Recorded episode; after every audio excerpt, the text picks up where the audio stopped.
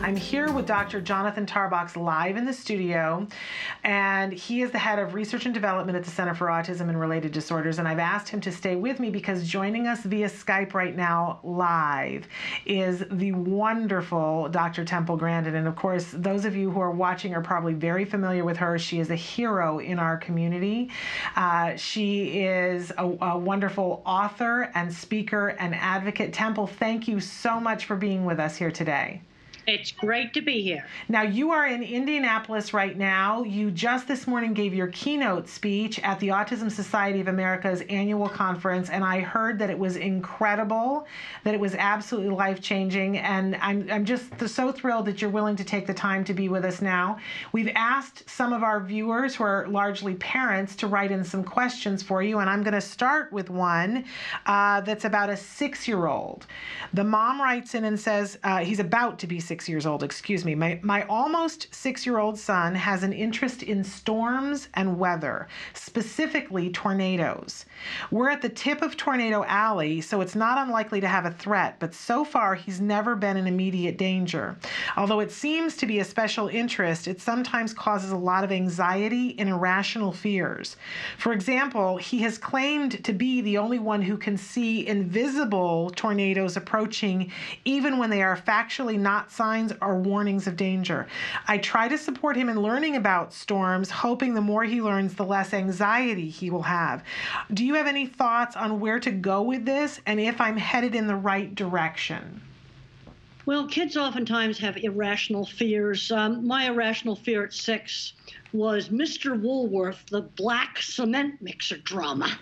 And Mr. Woolworth lived under the bed, and I was afraid that if I put my foot over the bed, he'd roll out and suck me up. Wow. Well, that just didn't make any sense. And when I was also that age, they were building a new addition on our house, and they had this big circular saw in their shed, and I somehow worried the blade might come up through the floor. But then I ended up working in the, with the building trades. So something that you know, he gets a little older, learn about storms. That's probably probably a good thing, and some of the precautions that you can take against storms. But when I was his age, I had you know these were uh, the Mr. Woolworth, a cement mixer drum, a black one rather strange fear. I certainly don't have that now. Okay. And we did lots of things with cement mixers on my construction projects. And and so do you do think it's a good idea for her to encourage learning more about them? If you do it the right way, like precautions you can take during a storm, for example, like where you would go if there, you know, a tornado might be coming. Uh, I used to be when I was older, airplane high school, we had to make an emergency landing and go down the slides. And I was a white knuckle flyer all through college. And what helped me was how airplanes fly. Okay, and we're having a little bit of sticking. Um, I think if Temple, if you can hear me, and if John, if you can hear me there, we're going to take a short break and see if we can um, strengthen the signal a little bit because we're just having a little I bit of. I don't know how to strengthen the signal, but. Well, Emily, Emily's going to try. Uh, uh, just well, just calling you back. So, because we want to be able to hear all of this, because this right. is good information. So, we're going to uh, go j- uh, very quickly to a break and we're going to come back. We're going to try calling again, see if we can get a little bit better signal. Everybody, keep your fingers crossed to the Skype gods. Skype is our friend. Skype is our friend. All right, we'll be right, right back after these messages. power my phone. Welcome back to Autism Live. We have with us right now via Skype Temple Grandin, and here in the studio we have Dr. Jonathan Tarbox. We're talking with Temple Grandin. She is in Indianapolis. She earlier this morning gave her keynote speech at her keynote address at the Autism Society of America, and it was it just brought the house down. So we're so thrilled to have this time with her. We were having a little bit of technical difficulty before we left Temple. You were talking about when you were in high school and and talking about uh, your fear of airplanes. Um, and so if you'd like to pick that up there where we were talking about that and let us know what you were saying. I got a lot of anxiety. When I got into puberty, I started having a lot of anxiety. And when I was a senior in high school, I was in an airplane. It was like my third flight my life, and I had to make an emer- they made an emergency landing and we went down the slides. So all through college, I was terrified of airplanes. And one of the things that helped me to get over that was learning more about how airplanes worked. Because the pilot would put the landing gear down, and I was sure the bottom of the plane was falling out. You know, when you learn more about something, then it makes it a whole lot scary, a lot less scary. Makes it a whole lot less scary, and that's something that's worked well with people that have elevator phobias. And they start learning about the mechanisms that the elevator has that will prevent it from crashing down the shaft. I, I, I kind of have some elevator phobias. I think I'm going to go learn how they work. I love that advice, Temple. That's really wonderful. Now, somebody else wants to know Were you aware that you were different or unique? Uh, and then they have additionally want to know Have you had visual stims? And what is the thought process behind those stims? I did not do visual stims. Most of my sensory problems were touch sensitivity, especially scratchy clothes, and problems with loud noise. Uh, you know, autism sensory problems are extremely variable, but I've read accounts in the literature like Tito's How Can I Talk?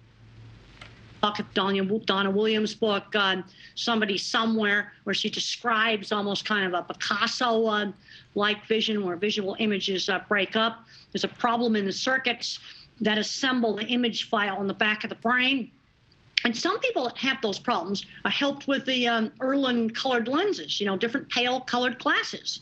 I know a lot of people that have gone down to the local sunglass store, picked out some light lavenders or light tans or some light uh, pinks, and it's helped them with reading because the print stops jiggling on the page. But again, some will have a visual problem, others do not have it. These things are extremely variable.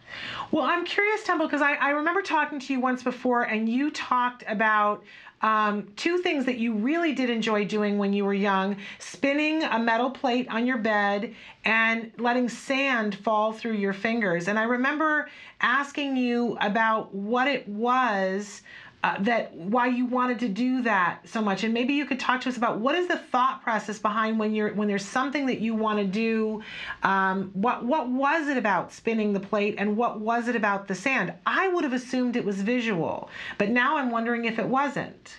Well i love to watch visual things. People that have problems with the visual system avoid visually stimulating things. I actually liked them.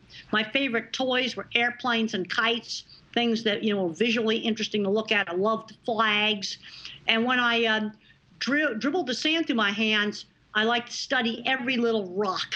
You know, sort of like a scientist with a microscope. And when I spun this brass plate that covered up a bolt that held the bed frame together, I would spin it at different speeds, then see how many times it would rotate and how it would stop rotating. It was almost sort of like a scientist uh, testing it, looking at every different way I could spin it. Wow, it's always so wonderful us to hear your perspective on things because that wouldn't have occurred to me. So I, I appreciate as a parent knowing that. Um, okay, I want to go on to somebody wants to know what was your favorite horse of all time, and they want to know why that particular horse was your favorite. Well, when I was in high school, a horse I rode all the time I really liked was. Uh, bay lady. She's brown with black mane and tail. I showed her in shows, spent a lot of time getting her ready for shows. And this brings up an important thing social interaction through shared specialized interests.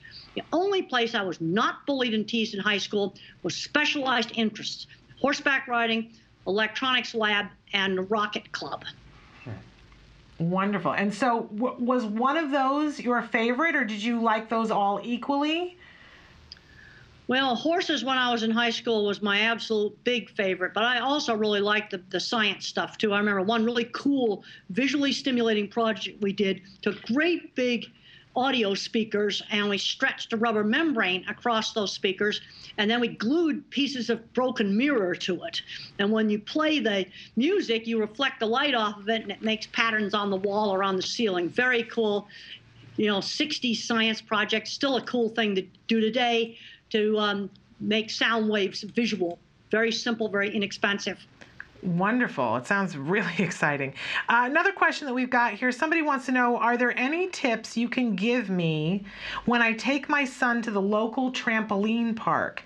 My son has a trampoline in his room and uses it for hours. He's a sensory seeker. Uh, uh, the whistles, loud kids, and music are overwhelming for him. He blocks out sound by covering his ears and making loud noises, which I can handle, but the other kids and the parents do stare. So he can do the trampoline at home, but what, she'd like to take him and socialize at the trampoline park, but there's too much sensory going on for him there. What would you advise? Well, there's a new treatment that, that's just been published. There's a paper out on the internet. It's a refereed, evidence based journal article, and it's called Environmental Enrichment is an Effective Treatment for Autism. Use keywords on Google environmental enrichment autism. Use those three keywords. And the principle of this method is it's based on stimulating two senses at once, and the foundation of it is the so called primitive senses of smell, touch, and balance. Like you might be smelling lavender while uh, touching some sandpaper, or you're rubbing the kid's back and you're smelling another smell. Another basic principle is always changing the stimuli.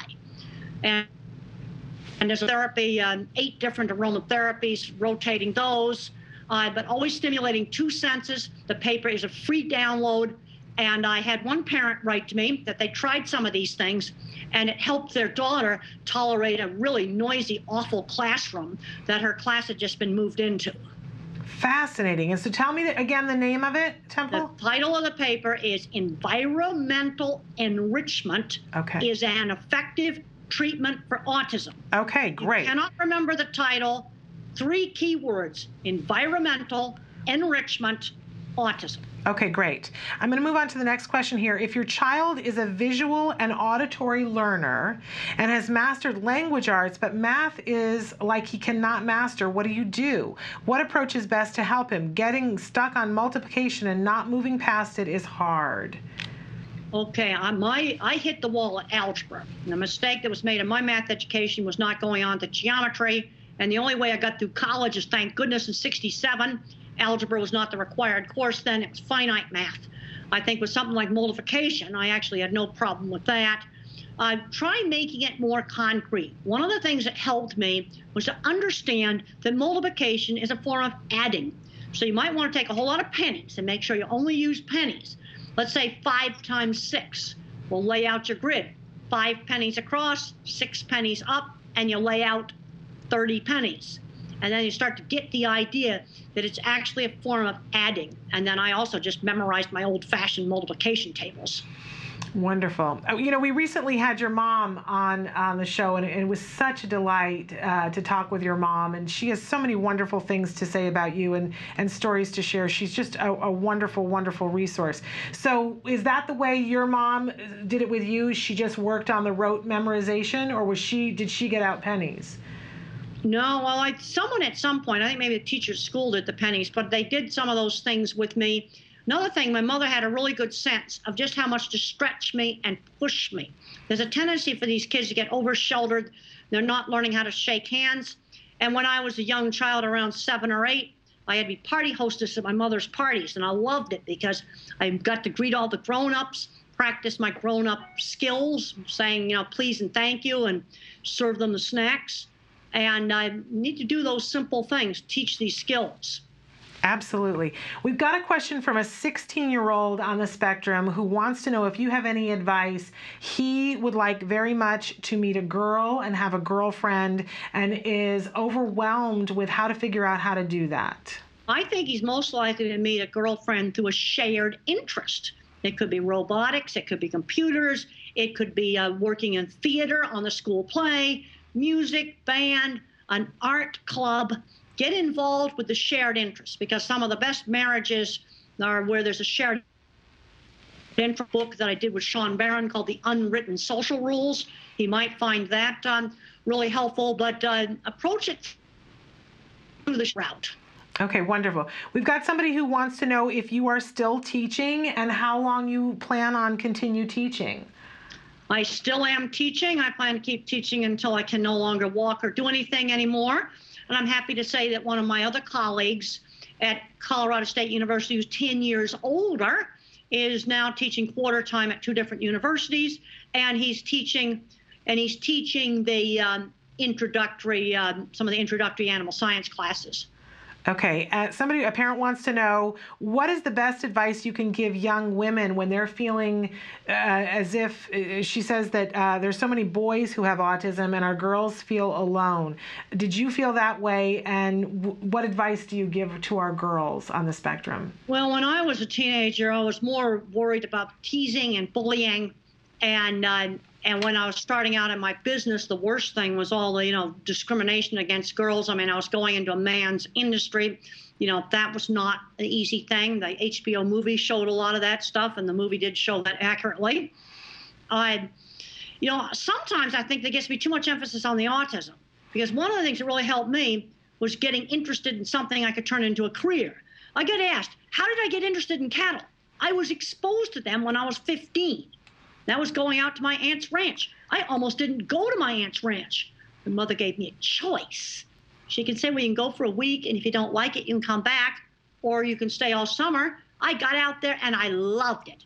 She wasn't going to let not going at all be the choice. There's a choice, but not going wasn't going to be one of the choices. I love that. So smart. Okay, I've got a long question here. I've seen many different resources claiming anywhere between 60 to 93% of communication is nonverbal communication. Is there a reliable study you can cite to show this? The school and state offices keep referring to communication as verbal language. I have had to constantly challenge the incorrect assumption that because my child has a lot of verbal verbal language, he has no communication deficits.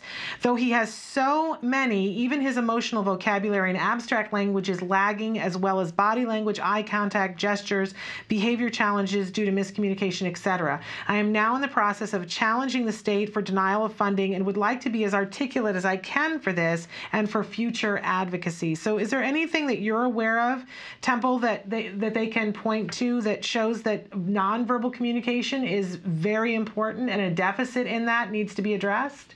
Well, I had to learn all that stuff, you know, by, you know, it's like coaching an actor in a play. You know, things that are instinctual for most people are not instinctual for me. I had to learn if somebody crosses their arms like this at a project meeting, that they're probably not too receptive to what I had to say to them, or someone's rolling their eyes. Uh, I had to learn what those things uh, uh, meant. And some of the most helpful things for me were some of the uh, the first person accounts, you know, that I read, and there's a lot of those out there. Uh, yeah, nonverbal communication is really important. And when I was younger, phone, old-fashioned voice phone, was my favorite way of communicating because I came across a lot. I was much more normal-like and less weird on the phone because they didn't see my mannerisms. We weren't on, didn't have Skype when I was when my business started. Old-fashioned voice phone, loved it. Absolutely. And now texting is such a thing. Do you feel like texting is something that helps us communicate or hinders communication? I think it's hindering communication to a certain amount because I've talked to a lot of um, uh, people that hire a lot of people at various businesses, and they some these young people don't know how to communicate. And I went to an interesting talk at a business meeting. But, uh, today's teenagers have a prolonged adolescence, a shortened childhood, prolonged adolescence and it's going to take longer for them to grow up and learn some of the communication things they need to learn at, at work. Also, I want to talk about the importance of learning work skills. That needs to start at 12 years old. When I was 13 years old, mother set me up a sewing job two afternoons a week. When I was 15, I cleaned eight horse stalls every day. When I was in college, I did career relevant internships, like working in a research lab one summer. We've got to set these things up short circuit that interview process. You got to grease the skids in the background and just get them into these jobs. I love tell that. the boss it's going to take take longer to train them, but they'll be really good when you get them trained.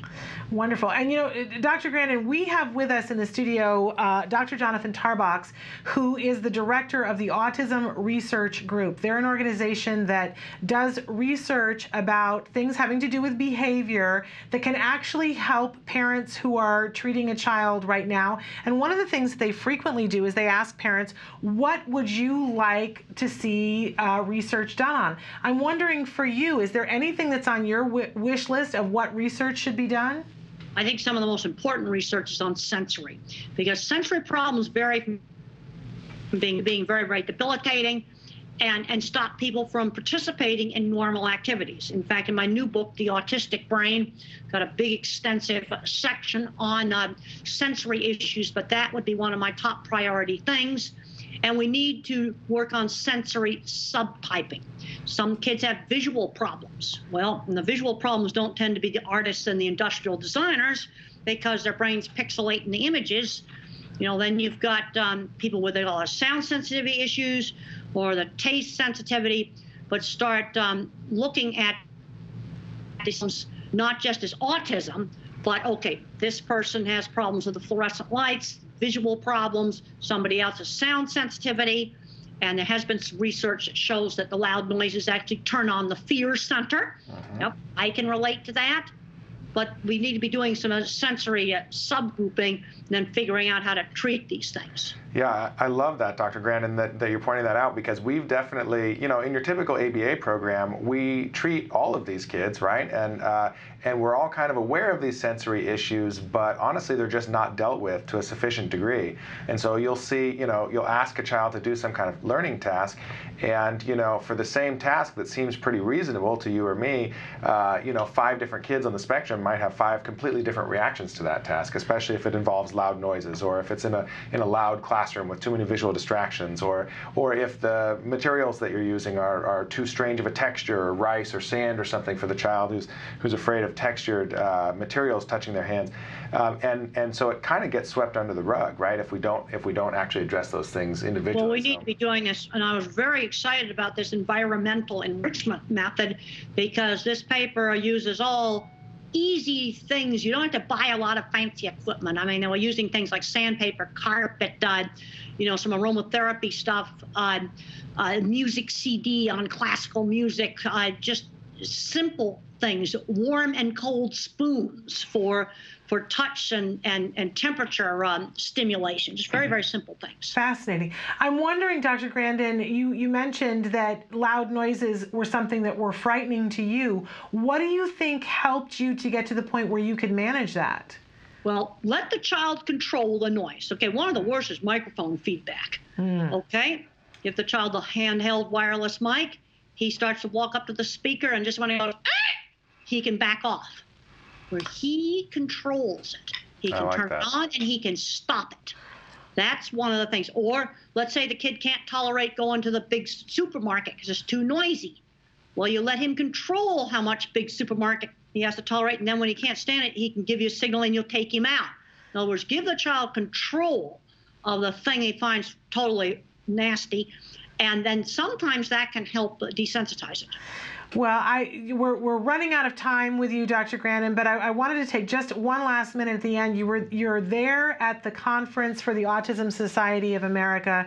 You gave the keynote speech this morning. They're having they've got a lineup of really incredible, incredible things for people to participate in this week. And I, I wondered if you could speak to why I know you're so busy, but you made the time to go to this conference. Uh, if you could talk a little bit about the Autism Society of America and why you felt it was really important to be there with those folks this morning. Well, the Autism Society of America has a lot of chapters and affiliates that get out and communicate with a lot of people. Another big message that I talked about was build on strengths. Some kids are visual thinkers. You know, an artistic kind of career would be where they would want to go. That my ability in art showed up when I was in third and fourth grade. Other little kids are going to be mathematicians. They could go into the computer programming field. We got to work on building strengths. Other kids are writers. And some people are going to think I'm just an old fogey when I talk about video games. But I'm seeing way too many kids getting so addicted to video games, they're not going anywhere. I'm not, I'm not suggesting banning them, but we need to limit that to an hour a day. Well, and I appreciate that advice. The first time that I met you, you told me about Khan Academy and suggested that I get my son started in Khan Academy. And this summer, he's been taking a class on Khan Academy to learn JavaScript so that he can animate things on the computer. And he's 11 years old, and it's really Cool. been it's been transformative. So I have to thank you, and I want you to know that I'm I'm letting others know about that. Your great advice about Khan Academy. It's free, and and it's been a wonderful, wonderful resource.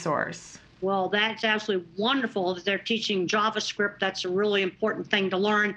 We've got to start figuring out how to use these free tools to give people skills they're going to need for jobs. Because one thing about the computer science field is you show employers the right portfolio, you're going to get hired. That's and how did I sell cattle jobs? I showed off portfolios of my work, my drawings, my photos. Now today you find, put it on your phone. One thing that just drives me crazy is somebody will, this kid will say, I got great drawing skills, or I know how to do all this programming stuff. I said, Do you have it on your phone? Because you never know where you're going to meet the person that can open the door.